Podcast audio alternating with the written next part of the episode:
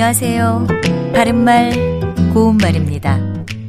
사람이 살아가다 보면 힘든 일을 만날 수도 있고 어려움에 닥칠 수도 있습니다.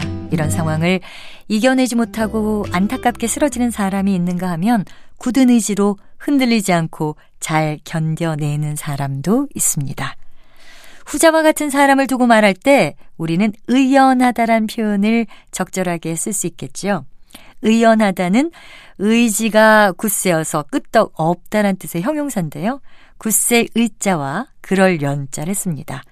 의연한 태도를 보이다라든지 그들은 온갖 어려움에도 불구하고 의연함을 잃지 않았다처럼 말할 수 있습니다.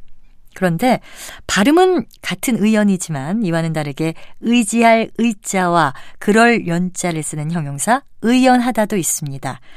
이것은 전혀 다름이 없다라는 뜻인데요. 부사 의연히로 쓰이는 경우는 십 년 만에 찾은 교정에는 교목이 그 자리에 의연히 솟아 있었다.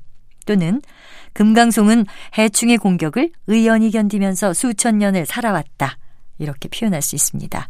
참고로 전과 다름이 없다란 뜻을 가진 우리 고유어 표현으로 한대중이란 말이 있습니다. 이는 전혀 다름없는 같은 정도를 뜻하는데요. 예나 지금이나 한대중으로 소박하게 지낸다라든지 그 사건의 용의자는 피해자를 모른다고 한대중으로 부인하고 있다처럼 보통 한대중으로의 형태로 사용합니다. 바른말 고운말 아나운서 변희영이었습니다.